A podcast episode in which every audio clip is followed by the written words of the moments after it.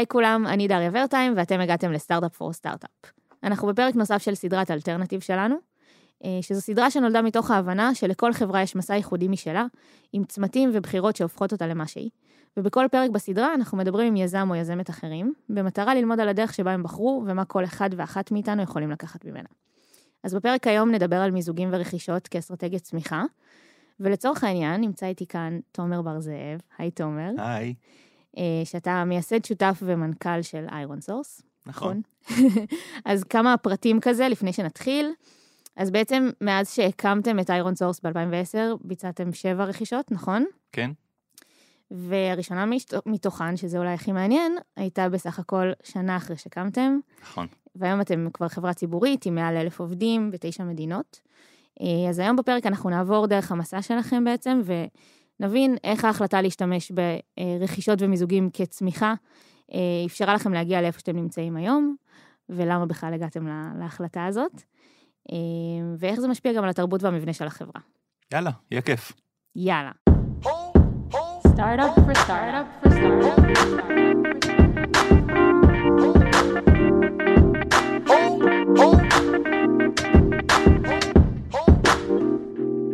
אז לפני שנתחיל ונצלול אה, לנושא של רכישות, ספר בקצרה מי אתם היום. איירון סורס זה חברה שבעצם אה, בונה פלטפורמה למפתחי אפליקציות. אנחנו מאוד ידועים בפתרון שלנו למפתחי משחקים, אבל בעצם היא, היא פלטפורמה למפתחי אפליקציות, שמאפשרת לאותם אנשים, לאותם אה, יצרני תוכן, נקרא להם, להתרכז ביצירת תוכן, יצירת אפליקציות מגניבות, ובעצם להסתמך עלינו, על איירון סורס כפלטפורמה עסקית, לקחת את התוכן הזה, להפוך אותו להיות עסק אה, משגשג וגדול וצומח. אה, אז בעצם אנחנו נותנים להם סט רחב של אה, פתרונות עסקיים שהם צריכים, למעשה את יכולה לחשוב על זה כמו פתרון לכל דבר שהם צריכים חוץ מיצירת התוכן הראשוני. מעולה. אה, אחלה. אז אני רוצה לחזור אה, כזה עשר שנים אחורה, אולי 11 אפילו, נכון? לרכישה הראשונה שלכם. כן. אה, בעצם הייתם קיימים שנה באותו זמן, נכון? Mm-hmm. איפה אתם כחברה באותו רגע? אז אה, באמת זו נקודה סופר מעניינת על ציר הזמן בחיים של, אה, של איירון סורס וגם שלי באופן אישי, כי איירון סורס התחילה מקבוצה אה, של ארבעה יזמים, שלושה אחים אגב, ואני. וואו. מאוד מאוד טכנולוגיים. כבר דינמיקה מעניינת אגב. כן, סופר, אבל בסוף זה צריך שיהיה מעניין. כן. אה, ופיתחנו אה, סט של יכולות, סט של טכנולוגיות, היינו, הייתי מכנה את זה קבוצה מאוד מאוד מאוד טכנולוגית. אה, בעת ההיא אני חושב שאנחנו בערך שבעה, שמונה אנשים סך הכל, אבל כבר חברה די צומחת ורווחית וגדלה מאוד מהר. והעסקה הראשונה שעשינו, שאגב היא לא רכישה, היא יותר מיזוג, אפשר לדבר אגב על ההבדל בין מיזוג לרכישה מבחינתי. אז בוא נדבר רגע באמת, מה ההבדל? אז, אז סימפלי פוט, הייתי אומר ש... אגב, אני, זה, זה הגדרה שלי, כן? זה לא איזה הגדרה משפטית או חשבונאית, כן. אבל הגדרה שלי להבדל בין מיזוג לרכישה, זה מיזוג הוא משהו אה, אה, ערכי. זאת אומרת, זה ממש תפיסת עולם, אה, שהמבחן ביום שאחרי אה, מיזוג, זה מיזוג משנה באופן מהותי את אה, מבנה החברה. mm-hmm. משנה גם את ה-DNA במידה מסוימת, ומשנה את המבנה, זאת אומרת, ממש את המבנה, את chart. אה, החברה לפני ואחרי נראית אחרת לגמרי. רכישה יכולה להיות רכישה של אסט שהוא stand alone, פשוט בבעלות אחרת. בסדר? אז uh, ה-state of mind שניגשים לרכישה או ניגשים למיזוג, הוא שונה לגמרי. מיזוג זה ממש התחתנו ואנחנו רוצים לבנות חיים שותפים ביחד. אה, זה משהו יותר מהותי, יותר עמוק, לא קשור לגודל רגע של העסקה. כן, זה, אה, זה שתי חברות שהופכות להיות אחת בעצם. שבהגדרה המבנה הארגוני של הארגון יום אחרי משתנה. Mm-hmm. עכשיו, אז ניסינו להבין מה קורה, כי איירנסורס בהתחלה לא קמה כחברת B2B, היינו יותר חברת B2C, אם הייתי צריך לקטלג אותנו. אבל מה שלא ידענו אז זה שהפלטפורמה, הכלים שבנינו לצרכים הפנימיים שלנו, הם דווקא הפכו להיות הדבר המעניין, אה, ובאיזשהו שלב פשוט פתחנו את זה כפלטפורמה התחלנו לשווק את זה ו- ולתת את זה כפתרון לממש מעגל של חברים, ש- שהם היו מפתחים כמונו וחשבנו שהם יוכלו... כזה לקוחות הכי ראשונים שהתחילו להתנסות במוצר ממש. הזה. ממש. ואחד הלקוחות האלה, זו הייתה חברה של חברים שלנו, אמ, ואני מאוד התרשמתי מהיכולת שלהם לצמוח כל כך מהר, למעשה בשלב הזה עם רק subset של הטכנולוגיה שלנו היה. כי בשלב הזה מה שנתנו היה חלק ממה, ש... ממה שהיה לנו, והם היו כל כך חזקים באופרציה, אה, בעצם בלנהל את החברה עם, עם פחות טכנולוגיה ממה שלנו היה. עכשיו, בשלב ההוא אני חשבתי שאנחנו אה, מאוד מאוד טכנולוגיים, אבל אה, יחסית חלשים בכל מה שקשור לאופרציה, אה, לתפעול, לבניית עסק, כי, כי בסוף בשביל לבנות עסק אמיתי זה לא יכול להיות רק טכנולוגיה, זה אף פעם לא רק. נכון. אה, וחשבתי שלנו אין את זה, ו, וזה לא very likely שנפתח את היכולות האלה פתאום. אז יכולנו לגייס אנשים ו, ולבנות את השריר הזה, אבל גם יכולנו פשוט להתמזג, יכולנו פשוט להתחבר לקבוצה של אנשים שמאוד אהבנו, ומאוד הרשימה אותנו היכולת שלהם התפעולית נקרא לזה. אה, וזה היה מבחינתי באמת 1 פלוס 1 שווה יותר משתיים. אז כאן אני ממש רוצה להתעכב, כי אני, אני מנסה להיכנס ל mindset הזה של באמת, אתם חברה טכנולוגית, אתם צריכים לחזק את הצד הביזנסי יותר שלכם. באמת, אני, מחברות אחרות שאני מכירה, או מסיטואציות דומות שאני הייתי בהן אפילו, המחשבה ישר הולכת לחסר לנו, חסרה לנו צלע ביזנסית. בוא נגייס, אה, בוא נגייס COO, בוא נביא okay. Head of Operations, לא יודעת. אז אני חושב שזה עניין של, אה, עוד פעם, תפיסת עולם, אוקיי? Okay? בעיניי, סטארט-אפ נולד, אה, הרבה פעמים הוא נולד, אה, אה, נגיד שאת מסתכלת על, על השותפים ש, שמתחילים לצאת לדרך משותפת ביחד, יש איזושהי נקודה סינגולרית, נכון, על ציר הזמן, שהם נפגשים באיזה בית קפה ומחליטים, יאללה, בוא נצא לדרך, ושם באמת אה, נוצרת הברית הזאת. ולתפיסתי זה לא חייב להיות ככה. זאת אומרת, ה founding team יכול להיות משהו שהוא קורה לאורך זמן. זאת אומרת, אה, כי אם אני חשבתי שבשלב הזה אנחנו מאוד חזקים טכנולוגית, אבל חלשים אה, עסקית או תפעולית, אז כן, אנחנו יכולים לגייס אנשים, או אנחנו יכולים גם לחפש שותפים. ה-state of mind שאתה הולך למיזוג, אתה מחפש שותפים, שאידיאלית אתה רוצה להכניס לתוך החדר אנשים שמביאים יכולות שלך אין, או שמשלימים את היכולות שלך. ואני בשלב הזה עוד הייתי ב-state of mind של לבנות קבוצת שותפים. אמנם היינו שנה על הכביש, אה, ארבעה חבר'ה, אבל לא היינו שלמים, mm-hmm. זה לא היה שלם. והיכולת to recognize, שאומנם יצאת לדרך ואתה סטארט-אפ ואפילו יש מספרים וזה כבר עושה כסף וזה מאוד צומח, אבל Deep Inside אתה יודע שזה עוד לא שלם. אז אני חיפשתי שותפים לדרך. לחפש שותף זה אחרת מלחפש איזשהו אקזקיוטיב. אתה רוצה מישהו שממש, אה, אתה רוצה להכניס פנימה קבוצת אנשים שלא רק תפתור משהו שאין לך, אלא אתה מחפש מישהו שממש ישפיע על הטראג'קטורי של החברה. ולפעמים, בטח שבשלבים מוקדמים, אה, זה יכול להיות שותפים, ממש שותפים, co-founders, גם אם הם יצטרפו שנה אחרי שאתה כבר התחלת משהו. זהו, זה, זה, אה, זו גישה מאוד מעניינת, כי אני חושבת גם אה, שיש המון אגו לפעמים בעולם הזה, שאנשים, אתה יודע, אנחנו רואים גם דיונים בקהילה, בקבוצת פייסבוק שלנו, שחבר'ה אומרים, אני רץ כבר שנה וחצי על הסטארט-אפ שלי, עכשיו אני שוקל לצרף עוד co-founder, כמה אחוזים אני אמור לתת לו, האם לצרף אותו כ-co-founder או בכלל כאקזקיוטיב. כאילו, יש המון דבר, אה, אגו שמוביל לפעמים את, ה, את המקום הזה, ופה אתה אומר, שאתה מסתכל עמוק יותר, כאילו, אתה אומר, אולי חסר לנו אפילו איזה נדבך לתרבות של החברה שאנחנו צריכים אה, להוסיף מבחוץ, כאילו, זה לא, זה גם הפתרון הוא לא בהכרח רק בבן אדם אחד. כן, את יודעת, בשביל אה, באמת להצליח בסביבה כל כך קשה, זה, זה דבר קשה להקים סטארט-אפ ואשכרה להצליח. אה, אתה צריך להיות מאוד אותנטי. וחלק מזה עובר דרך עצמך, להבין מי אתה, מה אתה, מה יש לך ומה אין לך. אה, עכשיו, לכולם יש אגו, אבל בשביל להצליח צריך למצוא, לא צריך לוותר עליו, לא, זה לא שצריך להעלים אותו, יש לו מקום וזה בסדר, כי אנחנו בני אדם, אבל אתה צריך לדעת להשתלט עליו. כי אה, אתה, אתה, אתה בצמתים האלה, אתה, אתה באמת רוצה להיות חכם אה, ולא צודק, ואם אתה יודע שמשהו חסר, ואתה יודע שאתה יכול למצוא איזה פתרון אופטימלי ואתה מתפשר על פתרון שהוא סאב אופטימל, mm-hmm. רק בגלל שיש לך אגו, אז לאורך זמן אתה צובר מספיק אה, נקודות כאלה, אתה, אתה תיכשל, או אתה לא תמצה את כל הפוטנציאל. אה, ואני חושב שאנחנו, הקבוצה היינו מאוד אותנטיים, וזה מה שהוביל את, ה, את ה-DNA הראשוני. כי היכולת לעשות אה, מיזוגים ורכישות, אבל בטח מיזוגים, היא יותר מכל דבר תלויה ב-DNA שיצרת. האם ה-DNA הזה מאפשר M&A's? אה, כי זה דבר מורכב, ולחבר אנשים זה דבר מאוד מורכב. ואם אתה לא מגיע לשולחן אה, חשוף ואותנטי, ומבין מה יש לך ומה אין לך, אה, ואתה מנסה להשלים את זה דרך אה, אותן עסקאות, אז זה לא יעבוד. אז אני חושב שבשלב ההוא כן, זה היה מאוד נדיר, כי בטח ש... אגב, אנחנו היינו חברה אה, יותר קטנה בכמות האנשים. מה... מהחברה שבעצם... שהתמזגנו איתה, כן. איתה. אבל יותר אה, גדולים מבחינה מסוימת בשווי. ו... אבל כל הדברים האלה לא הכתיבו את הטון. מה שהכתיב את הטון זה קבוצת אנשים שבאמת רצתה לעשות משהו ביחד.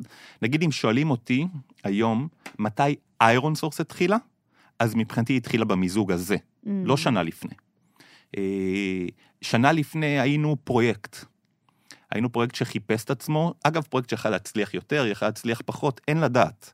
אני חושב, אגב, שבלי המיזוג שעשינו, אה, בין, נקרא לזה ironSource המקורית לוולונט, לא יודע איך... אה, שתי החברות היו מצליחות הרבה פחות מאשר ביחד, אני משוכנע בזה. כן. ומבחינתי שם ironSource התחילה כמו שאני מכיר אותה היום. אני מניחה גם שחייבים להאמין בזה בשביל לעשות בכלל את, ה, את המיזוג הזה, אחרת אם הייתם, אם היית מאמין שאתם יכולים להצליח יותר לגמרי. בלעדיהם, זה לא היה קורה. לגמרי. אבל אני, אתה יודע, הדברים שאמרת זה נשמע לי מאוד הגיוני שחברה עם בשלות מסוימת ניגשת ב mindset הזה לרכישה או למיזוג עם חברה אחרת. כאן, שוב, אתם, אתם קיימים שנה, איך בכלל היה לכם את, ה, את הביטחון, או איך בכלל הייתה לכם את המחשבה בראש של אנחנו, אנחנו יכולים עכשיו לעשות איזה, איזה מיזוג, כאילו, איך הרגשתם בשלים בכלל לדבר כזה? אני חושב שזה פשוט מחויבות להצליח, וזה עובר בלהבין מה חסר לך. תראי, יזמות בהרבה מובנים אה, היא אומנות ה... ה אתה, אתה constantly, לפחות בהתחלה, מנסה לחתוך פינות. אתה מנסה להגיע יותר רחוק בפחות זמן. נכון. זה אף פעם לא יכול להיות מושלם. אז כן, אם היה לי את כל הזמן שבעולם ואת כל ה resources שבעולם, אז יכול להיות שהייתי מגייס אה, עוד מנהל ועוד מנהל ובונה צוות, ו... אבל למה? למה? לא, זה יפה, זה, זה באמת, זה, זה חשיבה אחרת לאיך אני יכול להגיע רחוק יותר בפחות זמן. כאילו, במקום בדיוק. אולי עכשיו להתחיל לגייס אחד-אחד, יש פה קבוצה שמציעה בדיוק מה שאנחנו צריכים. בדיוק. אז אני ראיתי מולי קבוצ... שתי קבוצות של אנשים, שבאמת, באמת האמנתי שהחיבור ביניהם, א', יעבוד, לא בלי קושי, לא חלק, אבל יעבוד. זאת אומרת שהם, שהם, ששתי הקבוצות, שאנחנו מתאימים להם והם מתאימים לנו, שני הדברים צריכים אה, לקרות. ושזה יהיה הרבה יותר חזק ביחד. ואם אתה באמת מאמין בזה, אז אתה בעצם אומר, אני לא יכול לעשות הכל לבד. או גם אם אני יכול, למה? אני יכול לעשות את זה יותר מהר ביחד, אמ, ואז you go for it. ואני חושב שזה זה, זה קצת כמו, אני לא מבין אנשים שעושים סטארט-אפ לבד, שיש founder אחד. למה? אה, כי זה, זה נראה לי נגד הטבע. עכשיו, אני לא אומר את זה בצורה שיפוטית, כן? יש מלא, יש סטארט-אפים של אה, אנשים שאני מכיר שיש שם founder אחד שהם מפציצים, וזה אחלה. אה, אגב, נגיד, אני אף פעם לא, ironSource לפעמים משקיעה, או לא משנה, אני, ב, אני אף פעם לא משקיע בחברה שיש לה founder בודד, כי מבחינתי זה ריסק אדיר, כי זה אומר שבמבנה האישיותי של הבן אדם, הוא העדיף לצאת לדרך לבד. כן. אני לא מצליח להבין את זה. זה כמו שלא הייתי רוצה לחיות את החיים שלי לבד, אני רוצה לחיות את זה, לחיות אותם עם, ה, עם אשתי, עם הבת זוג שלי, זה, זה, לא, אה, זה לא טבעי. וזה ול... גם הזמן להגיד שאתם עכשיו כמה? שאתם שמונה פאונדרים? כן. כן. זה, זה אולי קיצוני לצד השני, כן? כן, אני, אז, אז אני חושב שהתהליך בניית הצוות של השמינייה לקח כמה שנים. זאת אומרת, לקח זמן לבנות את זה, אבל זה באמת הצוות. אז הצוות שהוא ה founding team, ה founders של החברה, הם לא בהכרח השני חבר'ה שנפגשו באותו בית קפה. שם אולי זה, שם הזרע, אה, שתלנו את הזרע, אבל לוקח זמן לבנות את הצוות הזה, וזה לא חייב להיות נקודה סינגולרית על ציר הזמן שעורכת אה, פגישה בבית קפה. זה יכול להיות פרק זמן עד שיש לך את הצוות שהוא שלם. כן, זה לא חייב להיות אבסולוטי ברגע שקובעים שיוצאים לדרך, זאת אומרת, זה לא... לגמרי. זה לא שאי אפשר לעשות שינויים אחר כך. לגמרי, לגמרי. אה, זה מעניין, אני חושבת שהרבה חברות נתקעות על המקום הזה, וזו גישה שאומרת, יכול להיות בסדר. אני חושב שזה פרדיגמה שצריך לשבור אותה, כי, אה, כי שוב פעם, אם אתה באמת מחויב להצלחה, אז אתה צריך להבין מה אין לך, איך אתה יכול להשיג את זה, ואם אתה יכול להשיג את זה דרך מיזוג, דרך רכישה, אז מגניב. ואם זה קורה חודש אחרי שקמת, אז גם מגניב. זה לא חייב להיות... זה כמו שריר, נכון? אתה חייב להתחיל לאמן אותו כשאתה צעיר. אם אתה... אם, אם, תראה, אני לא מכיר אף חברה בעולם, אפילו לא אחת, שהיא הצליחה להפוך להיות ממש גדולה, ממש ממש גדולה, רק אורגנית, בלי לעשות מיזוגים ורכישות. אז זה אומר מתישהו זה מגיע. ו... ואם זה מגיע מאוחר מדי, זה מאוד מאוד קשה. כי לא הרגלת את הארגון, לא פיתחת את השריר הזה. נכון. אז לדעתי, אם יזם או קבוצת יזמים שבאמת שואפת לבנות חברה גדולה, ו- והם באמת מתכוונים לזה, כי הרבה פעמים אומרים את זה, אבל לא מתכוונים. אבל אם באמת מתכוונים לזה, אז לפתח את השריר הזה של אה, לדעת לעשות מיזוגים ורכישות כמה שיותר מוקדם, זה, זה הרבה יותר טוב. ואנחנו באמת נדבר עוד מעט על, על התהליך ו, וכל ההחלטות שצריך לקבל סביב הדבר הזה, כי זה באמת מאוד מורכב, אז נכון. כנראה שלתרגל את זה בשלב מוקדם יותר, הופך את, ה, את ההמשך ל, בוודאי. לחלק יותר פשוט. בוודאי. תגיד, היו אה, חששות לקראת הפ... הרכיש... המיזוג הראשון, היו אתגרים סביב הדבר הזה? אה, תמיד יש אתגרים. ובהתחלה, עד שאתה, עד שאתה לא מחליט שאתה הולך על זה, אז גם יש חששות, אבל זה, אני מנסה להיזכר בזה, אני חושב שזה עבר לי די מהר, כי באמת הייתי משוכנע שזה הדבר הנכון. באמת, תחשבי על זה, אני לא רוצה להפוך את זה ליותר מדי רומנטי, כן? אבל תחשבי על זה שאת uh, רוצה להתחתן עם, עם בן זוג, בת זוג. אז אוקיי, אז וואלה, אז החיים משתנים יום לפני, יום אחרי. אמ, וזה מלווה, יכול להיות לפעמים, או אני מניח הרבה פעמים בחששות, אבל יש נקודה שאתה אומר, אוקיי, that's the one. לא, זו הקבלה טובה, אתה נכנס להחלטה הזאת עם הרבה ביטחון, או אתה אמור להיכנס להחלטה לגמרי. הזאת עם ביטחון. בעצם זה לא איזה חברה שראיתם אונליין, אמרתם, אה, יש לה מוצר משלים לשלנו, נכון. בוא אה, נשלח מייל. ש... אני, אז אני ממש חושב על זה כמו, בוא נמקבל את זה לזוג שהתחיל uh, to date. אז יאללה, הם מתחילים to date, וזה נחמד, וזה מת... אז, אז מתלהבים, וזה... מגניב. באיזשהו שלב זה נרגע קצת, ואז הקשר נהיה יותר רציני, ואז וואלה, יש גם משברים בדרך, או שצולחים אותם או שלא צולחים אותם, אז כן, יש אתגרים, יש חששות, אבל יש נקודה שאתה יודע שזה זה. אותו דבר במשא ומתן לקראת uh, מיזוג או רכישה, אז יש נקודה ש, שמגיעים אליה לפעמים די מהר, ואתה יודע שזה זה, ואז החששות, אה, בוא ככה, אני אומר, החששות הופכים להיות התרגשות. אתה mm. מפסיק לחשוש ואתה בעיקר מתרגש ממה שאפשר לעשות ביחד, ואז מתחילים אשכרה לבנות דברים, ואז, ואז זה עובד, גם השיח על, ה, על האפשרות ועל העסקה, ועל המס... הוא הופך להיות אחר לגמרי. יפה, אהבתי את ההקבלה. כן.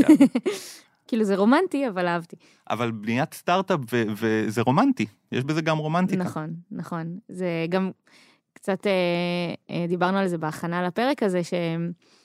אה, ש, שאמרנו שאם תזכור את כל האתגרים ואת כל הקושי בדרך, כנראה שלא היית מצליח להגיע לאן שאתה היום. חד כאילו משמעית. כל יזם או אה, יזם את זה. ברור, אה, צריך לדעת גם להדחיק. בדיוק. אוקיי, אז אני, אני קופצת רגע קדימה. יאללה. 11 שנה אחרי, mm-hmm. אתם כבר לא אחרי רכישה אחת, אתם אחרי שבע רכישות בסך הכל. Mm-hmm. אז עם רכישה אחת זה, זה איזשהו מהלך, אפשר להגיד שהיום אתם כבר במקום שזה ממש אסטרטגיה עבורכם. לגמרי. אז בואו בוא אולי נדבר רגע בהיי-לבל, איך ידעתם להגיד שזה מצליח ו, ושזו אסטרטגיה שאתם הולכים עליה? אז בתחילת הדרך, הצורך, או מה שהניע את האסטרטגיית מיזוגים ורכישות, היה ממש הישרדות. זאת אומרת, איך אני מצליח להגיע הכי מהר לחברה שהיא באמת יש לה יכולת עמידה. מה הכוונה יכולת עמידה? שיש לה צד טכנולוגי חזק, צד עסקי חזק, צד אה, אופרטיבי חזק, ושכל הדבר הזה מנגן ביחד. אז זה היה יותר ה... מה שהניע את זה. במהלך הדרך, באמצע הדרך והיום, האסטרטגיית מיזוגים ורכישות היא אה, איך אה, לייצר market leadership, איך להיות אה, אה, הכי טוב בקטגוריה שאנחנו פועלים בה, ו, וכמו שאמרתי קודם, אני לא מכיר חברות שהן מצליחות לעשות הכל לבד. אז היום האסטרטגיה, בטח של, של איירונסורס, כיוון שאנחנו פלטפורמה, שאתה, שה, שהחברה שלך, שהביזנס הוא פלטפורמה, יותר קל למזג לתוכו אה, חברות, אפשר, אפשר להרחיב על זה. כן, למה באמת? כי שאתה, בעצם שאתה, בוא נפשט את זה קצת, כן? אבל אנחנו פלטפורמה שמתחברים אליה לקוחות.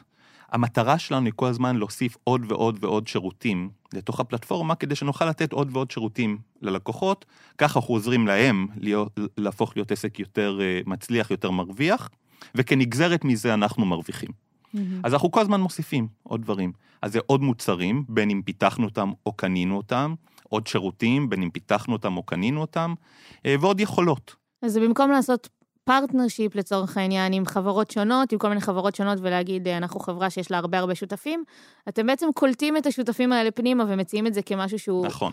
אחד עכשיו, בתוך הפלטפורמה שלכם. נכון. עכשיו בואי בוא נעשה double click על זה, כן? מה... יש... שוב, אני מפשט את זה, כן? אבל יש שתי אה, מוטיבציות, שני וקטורים למיזוגים ורכישות. בחברה בגודל שלנו, או חברה שהיא פלטפורמה בגודל שלנו. אז אחד זה market consolidation, יש לך בעצם, אתה הופך להיות אה, או השחקן המוביל, או אחד מהשחקנים המובילים, ואתה שואף to consolidate, זאת אומרת, למזג או מתחרים או חברות שמשלימות את השירותים שלך לתוך הפלטפורמה. כן. כדי להפוך להיות יותר גדול, יותר מסיבי, כי, כי בסוף כן יש משמעות לגודל ולכמה substantive ית הפלטפורמה נהיית. כן, גם אם אתה שואף להיות מוביל בשוק, אז אתה רוצה להיות חברה שיכולה להוביל בהמון תתי... אה, נכון. תתי תחומים בשוק שלך. בדיוק. ואז אז אחד זה market consolidation, זה, זה ברור, והשני, נקרא לזה market uh, diversification. Uh, שוב, אני לא מכיר אף חברה שהצליחה להיות חברה עצומה, או גדולה מאוד, שיש לה רק מוצר אחד. מוצר אחד לשוק אחד. אני, אני פשוט לא, לא מכיר כאלה. אה, החברות הכי מצליחות, הכי גדולות שאני מכיר, יש להן כמה מוצרים לכמה שווקים, עם איזושהי סינרגיה ביניהם. תן דוגמה לאיזה חברות יש לך בראש כשאתה... אה, תראי, למשל, אה, בוא ניקח שתי...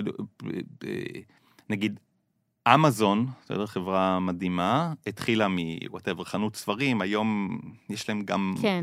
את AWS או, או גוגל, התחילה מחברת סרצ' והיום יש לה מיליון דברים אחרים. אז בסוף זה, זה גם אתם שואפים להגיע ל, למשהו כזה, כן. בעצם. עכשיו, יש חברות שיש להן, שהן חברות אה, מוצר, נגיד, אה, אה, בדרך לפה נסעתי עם Waze, אה, אחלה חברה בזמנו, מכיר חלק מהיזמים, מוצר מדהים, כולנו משתמשים בו. אבל זה היה מוצר אחד לשוק אחד.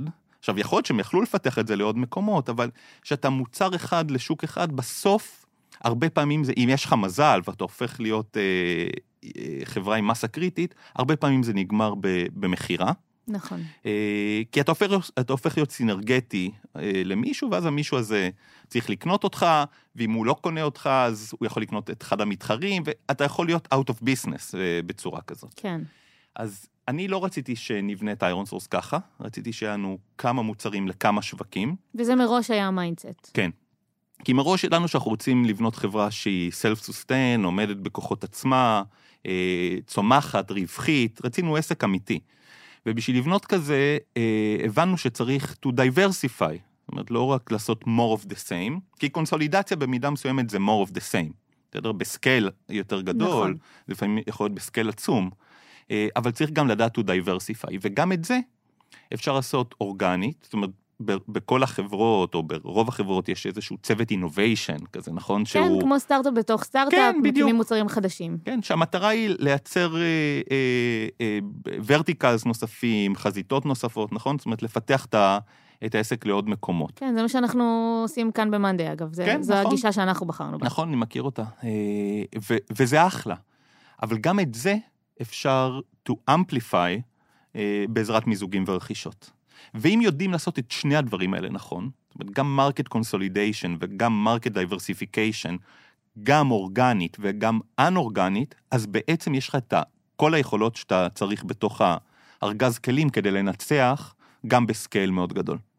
אוקיי, אז הבנתם, ש... אז בעצם זו הייתה אסטרטגיה, כאילו עשיתם, אני מניחה שעשיתם מיזוג אחד, ואז ראיתם, אה, ראיתם שזה עובד, ראיתם שזה טוב, ואמרתם, אוקיי, אנחנו עכשיו אה, עושים על זה double down, ו... נכון. וממשיכים עם זה כאסטרטגיה לאורך כל, ה... כל ההתפתחות של החברה. איך נראה התהליך? בואו נדבר רגע על, אה, על, על מה זה אומר. עכשיו, לא ניכנס ל details, כי לדעתי על זה אפשר לעשות, לא יודעת, סדרה שלמה על מיזוגים mm-hmm. ורכישות. בואו תספר קצת על הגישה שלכם. אז הגישה של איירון סורס בכל מה שקשור למיזוגים ורכישות, ו- ו- וגם פה יש מבחינתי הבדל בין אם זה מיזוג או בין אם זה רכישה. ועשיתם גם וגם, נכון? כן, כן. תראי, רכישות זה יותר קל, בסדר? כי רכישה, אמרתי, זה... אה, אני רוצה את הבקבוק מים הזה שיש לך, ואני קונה אותו והוא נשאר בקבוק מים, פשוט בבעלותי. זה לא, זה לא בהכרח אינטגרציה נורא גדולה, זה לא בהכרח משנה את המבנה הארגוני. כן. אה, זה יותר קל, זה יותר straight forward. מיזוגים, ב-state of mind זה יותר מורכב, בואו בוא, בוא נדבר על זה טיפה. אה, הדרך שאנחנו עושים מיזוגים, או את הרוב המכריע שלהם, היא מאוד ייחודית. אה, אם, אם אנחנו עושים תהליך ו, ו, ומגיעים לרמת conviction, לשכנוע עצמי שאנחנו רוצים את זה באמת, אז אנחנו הופכים את זה למאוד מאוד מאוד קל. אני רגע אסביר. Mm-hmm. רוב העסקאות שקיימות בעולם ה-M&A's, הן באות עם איזשהו structure. מה הכוונה? אה, נגיד יש לך חברה ואני קונה אותה ב-X מיליוני דולרים, אז את תקבלי חלק מזה היום וחלק מזה בהמשך, באיזשהו מנגנון, או earn-out אה, בהתאם לתוצאות, או milestones למיניהם, או איזשהו vesting, או reverse vesting, או whatever, כל מיני המצאות של עורכי דין ורואי חשבון, כן. שהם, שהם, שהם אחלה, אני מבין אותם. הם בעצם נועדו כדי to de-risk, להקטין את ה risk, כי... רגע, האם קניתי את ה asset הזה במחיר טוב או לא במחיר טוב? אנחנו נדע רק בדיעבד, נכון? כן, תמיד יש בזה, תמיד יש בסיכון, במיזוג או ברכישה סיכון נכון. שהוא, שהוא משמעותי עבור חברה. נכון, ולכן כל ה structures האלה למיניהם, מטרתם היא להקטין את הסיכון ולייצר alignment, uh, uh, נגיד, יותר, יותר uh, הדוק בין ה... בין החברת יעד, בין ה target לבין החברה הרוכשת. כן. ואני חושב שזה בדיוק הפוך. אני חושב שאני אה, מנסה ב, ב, ב, ברגע ההחלטה, בסדר? של, של מיזוג כזה, אני מנסה להבין האם אני רוצה להיות שותף של האנשים האלה. והאם אני רוצה שהאנשים האלה יהיו שותפים שלי. אם התשובה לזה היא כן, אז אני לוקח את כל הריסק עלינו. מה הכוונה? אנחנו נשלם את כל התמורה ב-day one. לכולם. לבעלי מניות, לעובדים, למנהלים, לשותפים, לכולם. אה, לא משנה אם זה במזומן או באקוויטי או שילוב של הכל, זה אומר ששילמתי על הכל ב-day one, את יכולה ללכת לים למחרת, אם זה מה שאת רוצה. אין פה תשלומים לצורך לא, העניין. לא, אין פה, אנחנו לא מחזיקים אף אחד ב... את לא... אה, את, את, את לא... אה, תקבלי את התמורה רק אם תהיי נחמדה. לא, את, את בעצם רשאית וחופשית לעשות מה שבא לך. אני רוצה שנהפוך להיות שותפים, ואני רוצה שתבואי למחרת לעבוד איתי, ושאני אבוא לעבוד איתך, כי זה מה שאנחנו רוצים. ולא בגלל שאנחנו מחזיקים אחד את השני בגרון. אבל אתה חושב שבאמת אה, העניין הזה של הווסטינג, או, או כל מנגנון אחר, שזה יכול להשפיע עד כדי כך על, ה, על המחויבות של, ה, של כן, שתי החברות לתהליך? כי תחשבי שנגיד אה, קניתי את החברה שלך, והמוצר, נגיד שהחברה שלך זה חברת מוצר, והמוצר צריך להפוך, לגדול שנה הבאה מ-50 מיליון דולר מכירות ל-100 מיליון דולר מכירות. כן. אם הוא לא מגיע ל-100 מיליון דולר מכירות, אז את תקבלי פחות מהתמורה הכוללת שהיית יכולה לקבל. אז הפונקציית מטרה שלך הופכת להיות זה. נכון? לעמוד ב milestone. כן. לא שאיירון סורס תצליח ביחד. ואני לא רוצה את זה. אני רוצה לסמוך על האינטגריטי של אנשים שהם יעשו מה שצריך כדי שהחברה תצליח ביחד. עכשיו, בסטארט-אפ, בשנה או שנתיים, לפעמים כל העולם משתנה, וסדרי עדיפויות, והמטרות, וה... ולפעמים המון המון משתנה. אז אני לא רוצה להגביל את עצמי, אה, או את עצמנו, לא רוצה לקעקע אה, פונקציית מטרה אחת שקבענו אותה בעסקה, שיכול להיות שהיא תשתנה. אני רוצה חופש מהדבר הזה. מה שזה אומר, זה אומר שאנחנו צריכים למצוא את ה targets שהם מאוד מתאימים ל-DNA שלנו. אה, כדי שזה, it will stick, כי אין משהו, אין משהו מלאכותי שגורם לנו להישאר ביחד, כמו, אמרתי, כל ה structures האלה. כן, אתה בא ואומר, וה... we're in this together, נכון. כאילו... שזה אומר שה barrier, הרף לעסקה באיירון סורס הוא מאוד גבוה. אנחנו צריכים להיות משוכנעים שזה מתאים. כי מבחינתי זה לא, הרבה פעמים מסתכלים על uh, עסקה, אם היא, אם היא uh, נכונה או לא, הגיונית או לא, דרך איזשהו אקסל, שבסוף יוצא איזה מספר שאתה יכול לעכל אותו. ויש סינרגיות ויש וואטאבר. זה, זה, זה, זה, זה, זה, לפעמים זה חלק הכרחי ב, ב, בתהליך, אבל בסוף זה אנשים. כן. ואם האקסל נראה טוב, אבל הבטן אומרת, זה לא הולך לעבוד, אז לא. כי הבטן פה ממש חזקה. אה, בסוף זה צריך לעשות אה, שכל גם בראש, גם בבטן, גם בלב. אבל בסוף, אני מתחברת למה שאתה אומר, ואני אומרת, בסוף יש לכם משקיעים, יש לכם, החברה גדלה, אולי הסכומים של הרכישות יכולים לגדול, מן הסתם שהייתם חברה של, אה, חברה של שבעה עובדים, לא היו פה עשרות מיליונים בסיכון, היו פה סיכונים אחרים אולי. איך אתה מסביר את זה אה, לעצמך, למשקיעים, שאתה בא ואומר, אני מעכשיו שם את כל הכסף מההתחלה ו... בסוף החברה, הבורד, המשקיעים, ההנהלה, צריכים לסמוך על ה-judgment של, ה... של הלידרשיפ. וזה אומר, הלקיחת סיכונים אף פעם לא נגמרת. ובשם הפחדים שלנו, אה, להיות אה, שבויים של הפחדים האלה לא יובילו לשום מקום טוב. זה לא עניין של סקייל, זה לא עניין שיותר קל לקחת אה, הימורים שאתה חברה קטנה ויותר קשה שאתה חברה גדולה. אגב, אני אטען בדיוק הפוך. Hmm. שאתה חברה קטנה הרבה יותר קשה לקחת הימורים וזה הופך להיות יותר קל שאתה חברה יותר גדולה. אבל לא להיכנע לפחדים האלה, כי הם, הם טעות. אז כולם צריכים בסוף להתיישר עם ה-conviction של ההנהלה ולתת להם אה, לעשות את הדבר הנכון, כי זה גם אחריות שלהם. וזה לא אומר שלא יהיו טעויות, זה לא אומר שזה בולט פרוף, אבל בש, לפעמים טועים ומתקנים. אגב, לפעמים טועים ואי אפשר לתקן, אבל זה חלק מהחיים. ואני חושב שלבנות אה, אה, לבנות DNA שמאפשר ל-M&A's לקרות באמת, ושהם יעבדו ושאנשים יתחברו, צריך אה, לדעת לקחת סיכונים, והם תמיד עוברים דרך אנשים. או שאתה סומך עליהם, או שאתה לא סומך עליהם. אל תכניס אותם לכלוב. מישהו שאתה מכניס אותו לכלוב, גם אם הוא לא מרגיש את זה, הוא, הוא, ה-inner self שלו רוצה לברוח משם. את רוצה להיכנס לכלוב לחיות בתוך כלוב? לא. ממש לא. גם אם הוא מזהב, בסדר? באיזשהו שלב את לא רואה את הזהב, את רק רואה את הכלוב. אז אני לא רוצה את זה. אני לא רוצה את זה. אמרת שאתה, שאתה משקיע זמן בלהבין אם זה, אם אלה אנשים שאתה רוצה, שאתה רוצה ללכת איתם הלאה או לא. Mm-hmm. איך אתה יודע? איך אתה יודע שזה בן אדם שאתה אומר, אוקיי, אני עכשיו, אני all in עם, ה, עם הדבר הזה. אתה מבלה עם אותו בן אדם הרבה זמן, בהרבה סיטואציות.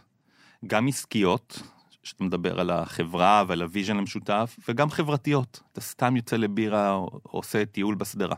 כמו שאומרים לקו-פאונדרים, אה, תבלו ביחד, תבינו אם זה, כן. אם זה הדבר הנכון. כן. אז...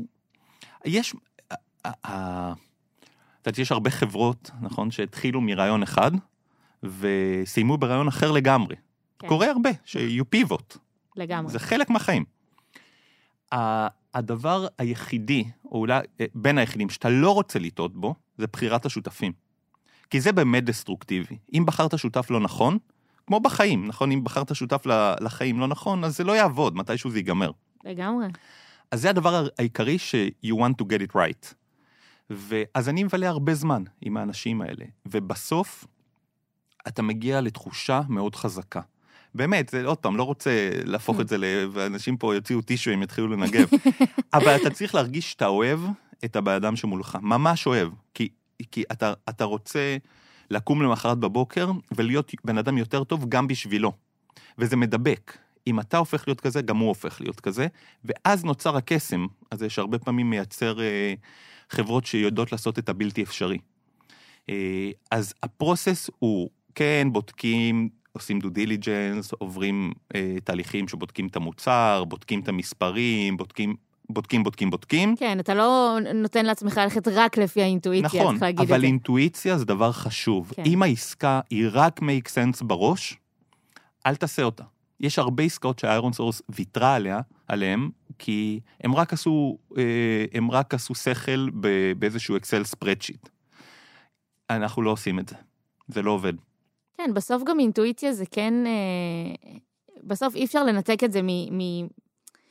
אינטואיציה בסוף מבוססת גם על עובדות. עכשיו, העובדות האלה יכולות להיות לא מעוגנות במספרים, אלא מעוגנות ב... ביחסים בין אישיים ברור. ובתקשורת ביניכם, אבל זה גם משהו שמשפיע מאוד. אה, לגמרי. כמה זמן אתה משקיע בתהליך כזה? כמה? שיותר, באמת, כמה שיותר. זה... א', אני אוהב את זה. אנשים זה דבר שמעניין אותי. אני אוהב uh, לפגוש אנשים חדשים ו... ולהכיר אותם ושהם יכירו אותי. אז אני משקיע כמה שיותר, באמת, כמה שיותר, כי uh, המטרה שלי היא להקטין את ההפתעות ההדדיות. אני לא רוצה להפתיע אף אחד ואני לא רוצה שאף אחד יפתיע אותי, uh, וזה דורש זמן, וזה דורש היכרות. אם אתה מבלה מספיק זמן עם מישהו, אז uh, you cannot fake it. אתה בסוף הופך להיות עצמך, והוא הופך להיות עצמו, ו- ו- ואז התהליך באמת קורה. אז כמה שיותר זמן, יותר טוב, וזה גם כיף. אז מה זה, כמה זמן לוקח אה. בממוצע, נגיד, תהליך של רכישה או מיזוג של חברה? מיזוג לוקח הרבה זמן, אה, זה, זה יכול להתבשל פני כמה חודשים רבים, לפעמים זה יכול להיות גם שנה. אה, ברוב העסקאות הגדולות, המיזוגים הגדולים שעשינו, זה גופים שהכרנו ממש טוב. אנחנו מאוד אוהבים אה, להכיר אותם, זאת אומרת, זה גופים שעבדנו איתם, הם היו לקוחות, הם היו שותפים, הם היו שם, כן. באקו-סיסטם שלנו, אז הכרנו אותם בהרבה אופנים, לאורך הרבה זמן. ואז אתה רואה אם אתה, אם אתה מפתח את האינטואיציה שזה יכול לעבוד ביחד. מהמם. אה, זה נדיר שזה משהו שמתחיל ב... בוא נפתח את הבראוזר, נתחיל לחפש חברות שנראות לנו יכולות להשלים את הסיפור. לא, אנחנו רוצים להכיר אותם, אז זה יכול לקחת הרבה מאוד זמן. יש עכשיו, אה, כשאתה מסתכל אחורה על כל, ה, אה, על כל הרכישות והתהליכים שעשיתם, יש איזה עקרונות שמובילים אתכם בכל תהליך כזה, או קריטריונים שאתם מסתכלים אה, לשותפים בדרך? כן, אז אני אומר, זה, זה, אה, זה העיקרון, ה, ה, ה, הדבר העיקרי זה שאנחנו צריכים להבין איך זה משנה את המבנה הארגוני של החברה, ולהרגיש שאנחנו שלמים עם זה. כי זה הסיכון האמיתי.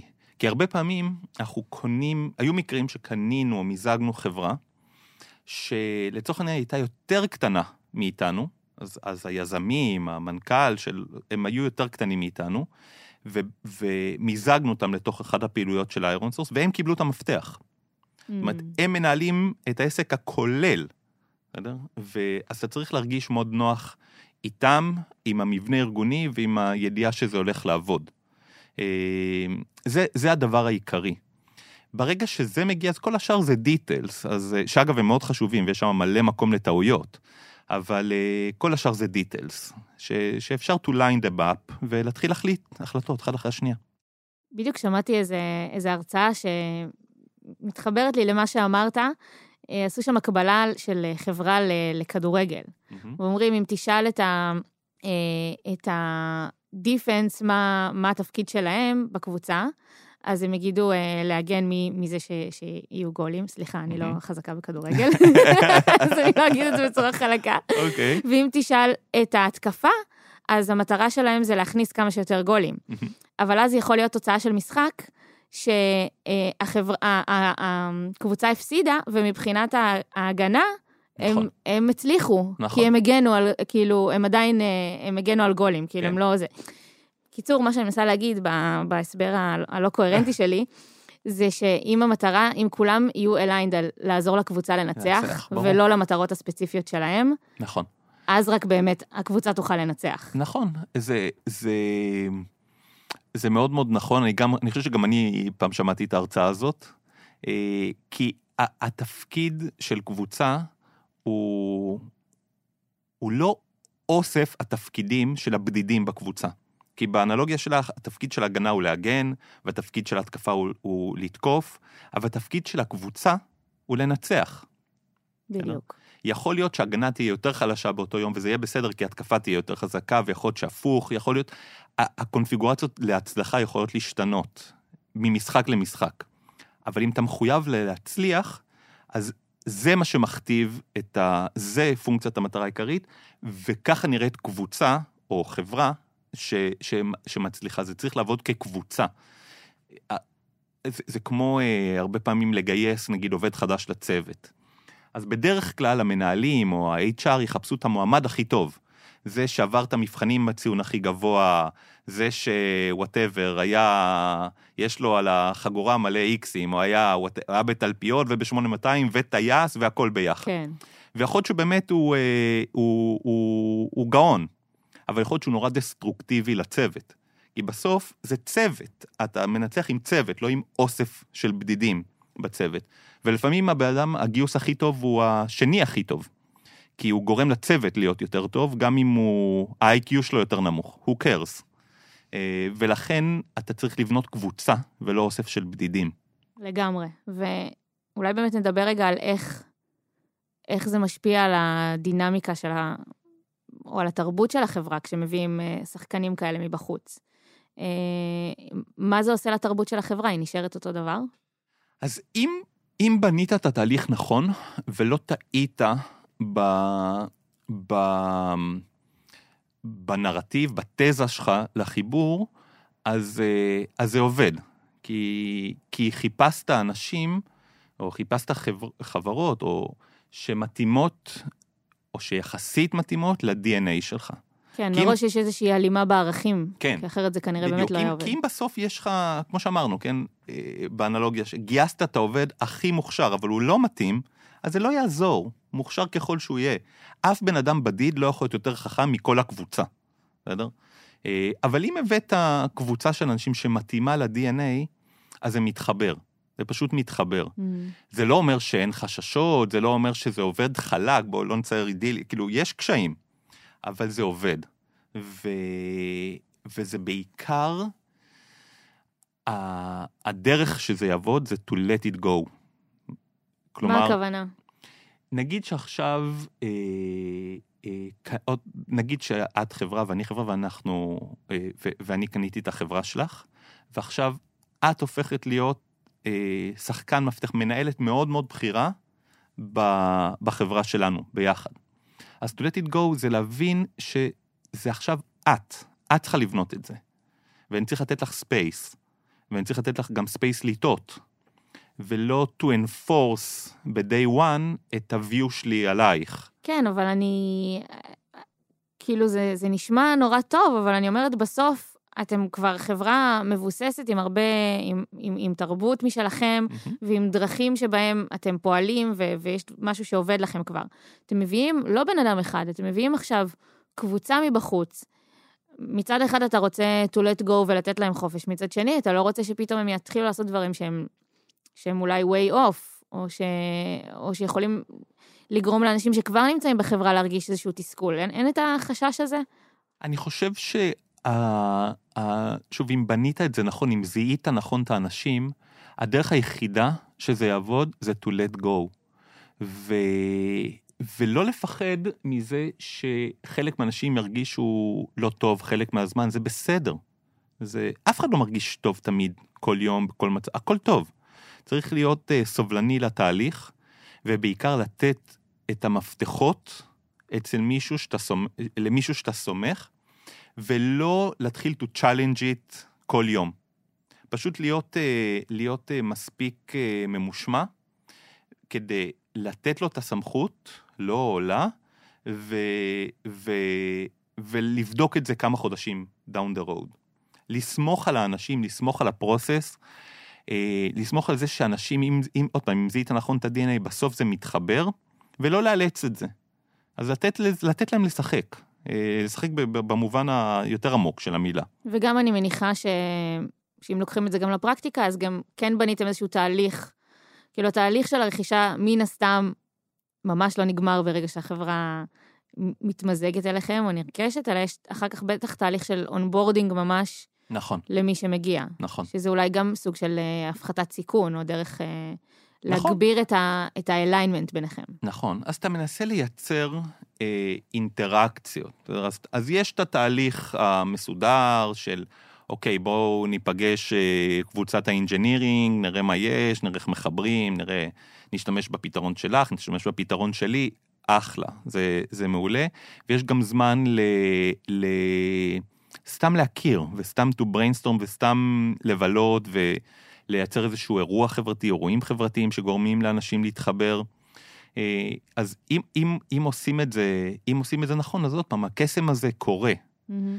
ו, ונותנים לאנשים לבנות תוכניות ולהתנסות ולנסות, ולעשות A-B testing ולטעות ולתקן, וזה בסדר גמור. אני חושב שהיום אנחנו כבר מאוד מיומנים בזה. בלחבר אנשים, לעשות onboarding, ל... לפעמים זה יכול להיות, הרכישות שלנו, זה יכול להיות עכשיו מאות אנשים שמצטרפים בכל מקום בעולם, זה... זה... זה מסיבי ומשמעותי בשביל זה, חברה. זה אירוע, זה אירוע. זה אירוע קשה ו- ומורכב, אבל זה חוזר למה שאמרתי קודם, אם אתה פיתחת את השריר הזה נכון, אה, in the early days, אז זה הופך להיות יותר קל. יש, יותר אה, רספטיבי פשוט ל- ל- לתוספות, לאנשים חדשים שמצטרפים ולעוד דעות ועוד עוד אנשים סביב השולחן. יש בכל זאת אה, איזה שהם אתגרים בדרך שאתה זוכר, לא ספציפית אה, בהכרח על הקליטה של החברה, אבל כ... על הרכישות כאסטרטגיה, איזשהו, איזה שהם אתגרים שאתה זוכר במיוחד? כן, אני חושב שהאתגרים, או המקומות שזה לא עובד, נניח, או המקומות ש, שכדאי לשים לב אליהם, זה, נגיד אנחנו, כשאנחנו עושים אה, מיזוגים, רכישות, אנחנו מנסים לא uh, to optimize too early. בסדר? שזה אומר בכל, בכל דבר, ב-HR, בטכנולוגיה, במוצר, זאת אומרת, זה בסדר שיהיה לנו דברים כפולים. מה הכוונה? נגיד שעכשיו יש לך, אה, נגיד שלך יש מוצר ולי יש מוצר, שהם מתחרים, קנינו מתחרה, כן. בסדר? אה, אז יש לנו מוצרים דומים, וש, וזה ברור ש, שאחרי פרק זמן מסוים הם יתמזגו, יהיה אחד, לא יהיו שתיים. אז Mm, הטקטיקה שלנו היא לא למהר להחליט. זאת אומרת, אתה יכול לרוץ עם שתי הפתרונות תקופה מסוימת, לראות את זה על רטוב, מה שנקרא, לראות מה עובד, מה לא עובד, לא רק בתיאוריה, אלא במעשה, ואז להחליט. Uh, הרבה פעמים זה ההחלטה נכונה, ולפעמים זאת לא ההחלטה נכונה. לפעמים אתה, אתה, אתה, כדאי לך יותר לקחת הימור מושכל, אבל הימור, ולהחליט איזה פתרון הוא זה שאתה הולך לעבוד איתו, כי זה יוצר קלאריטי. אנשים לאורך זמן אה, צריכים איזושהי פונקציית מטרה שהם יודעים להבין אותה.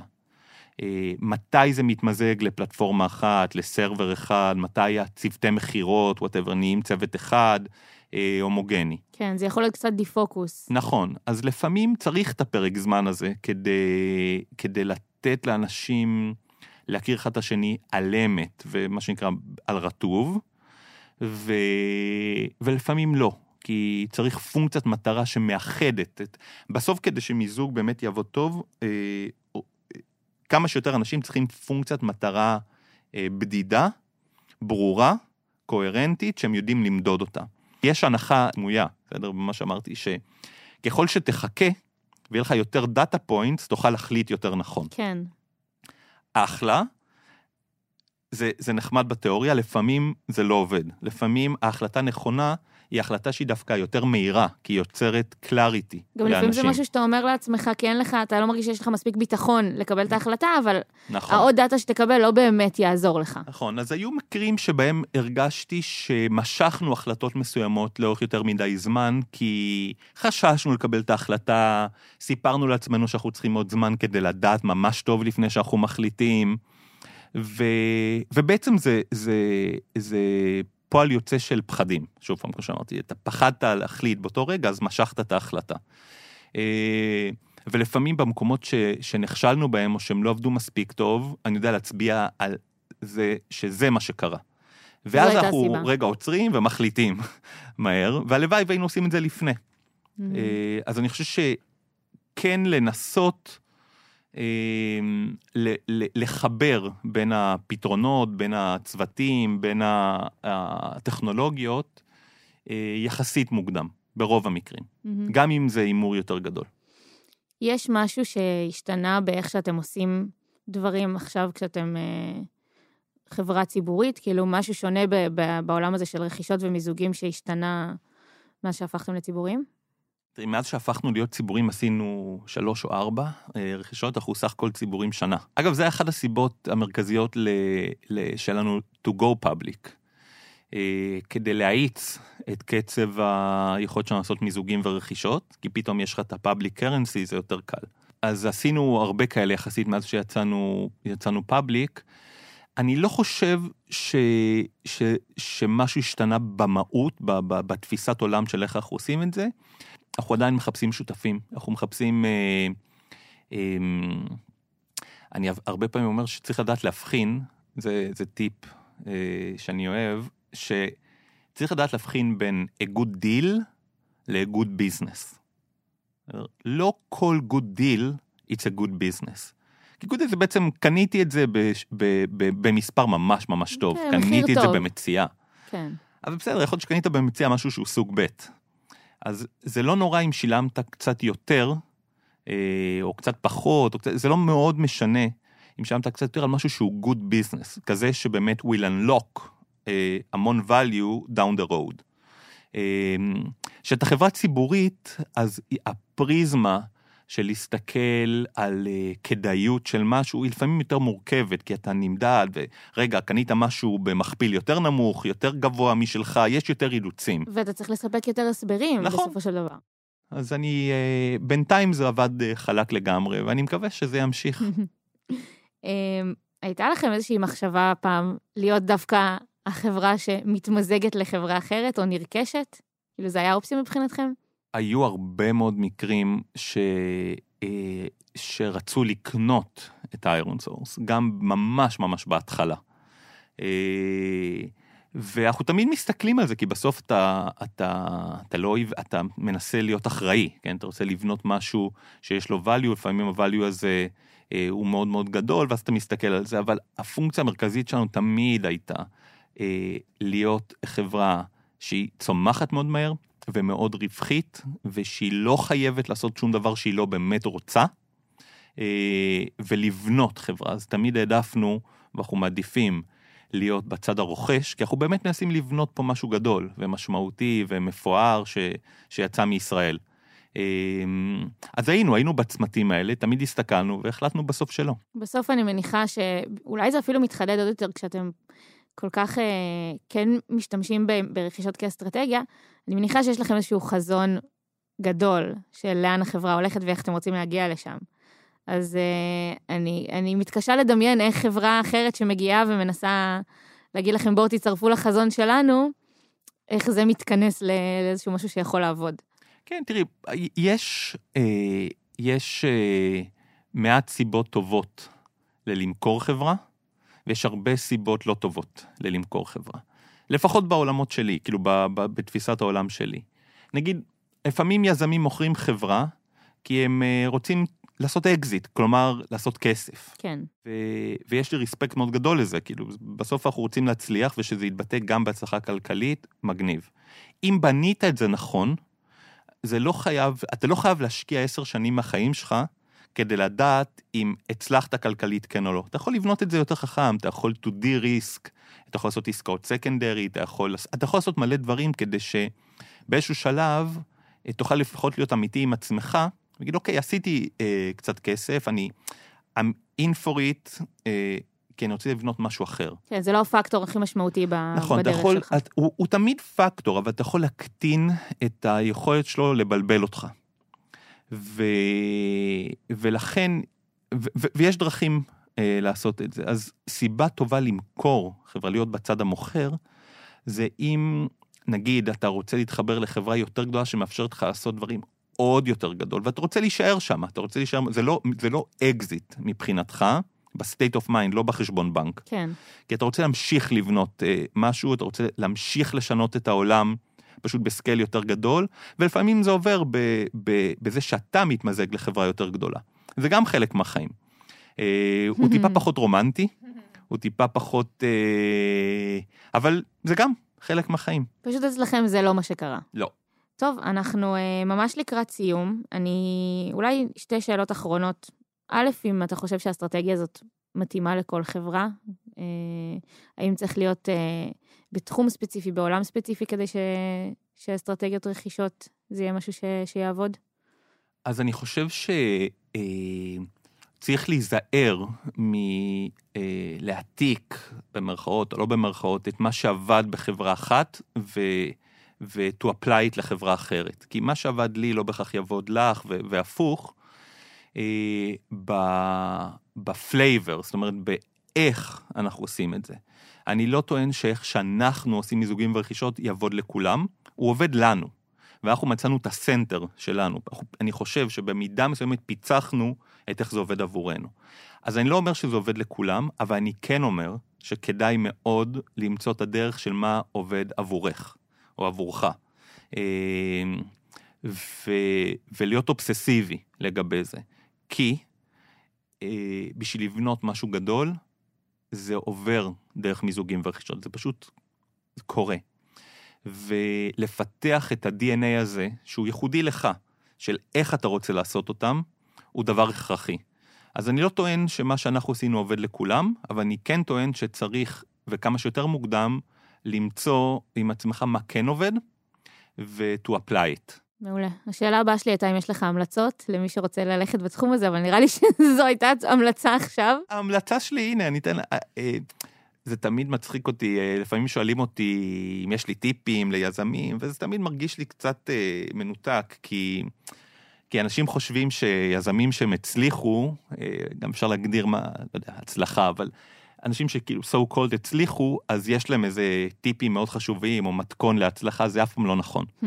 אה, אנשים נוטים לשכוח כמה למזל היה פה חלק נורא מרכזי, והם מסתכלים ברטרוספקט על מה שהם עשו, והם בטוחים שהם הצליחו, כי בכל רגע נתון הם קיבלו את ההחלטה הנכונה. ושזאת הדרך היחידה. כן, וזה, וזה די בולשיט. אבל השתי עצות שכן יש לי, זה להשתדל לא לטעות בבחירת האנשים. כל השאר זה דברים שאפשר לתקן. אה, להשתדל לא לטעות בבחירת השותפים, אה, ולהיות אה, חשוף ואמיתי, כדי לדעת אם, אם יש התאמה ביניכם. אז זה הטיפ היחידי שאני באמת עומד מאחוריו. Mm-hmm. כל השאר, באיך לעשות את זה, בכן ארנאוט, לא ארנאוט, כן, זה, זה כבר טכני. אבל זה למצוא את האנשים שבאמת מתאימים לך, שגורמים לך להיות צוות יותר טוב. מעולה. אז אנחנו נסיים בזאת. היה כיף. אה, אז רגע לפני שנסיים, אני אזכיר שאם יש לכם שאלות לתומר או אלינו, תומר, הנה הפלתי אותך, אה, אתם יכולים לשאול אה, מה שאתם רוצים באתר או בקהילה שלנו בפייסבוק, ואם אתם רוצים לדעת כל פעם שיוצא פרק חדש, אתם מוזמנים לעקוב אחרינו בכל אחת מהאפליקציות. היה לי ממש מרתק, תומר, אז תודה רבה. תודה רבה רבה. ותודה לכם שהאזנתם. Startup for startup for startup for startup. Oh, oh.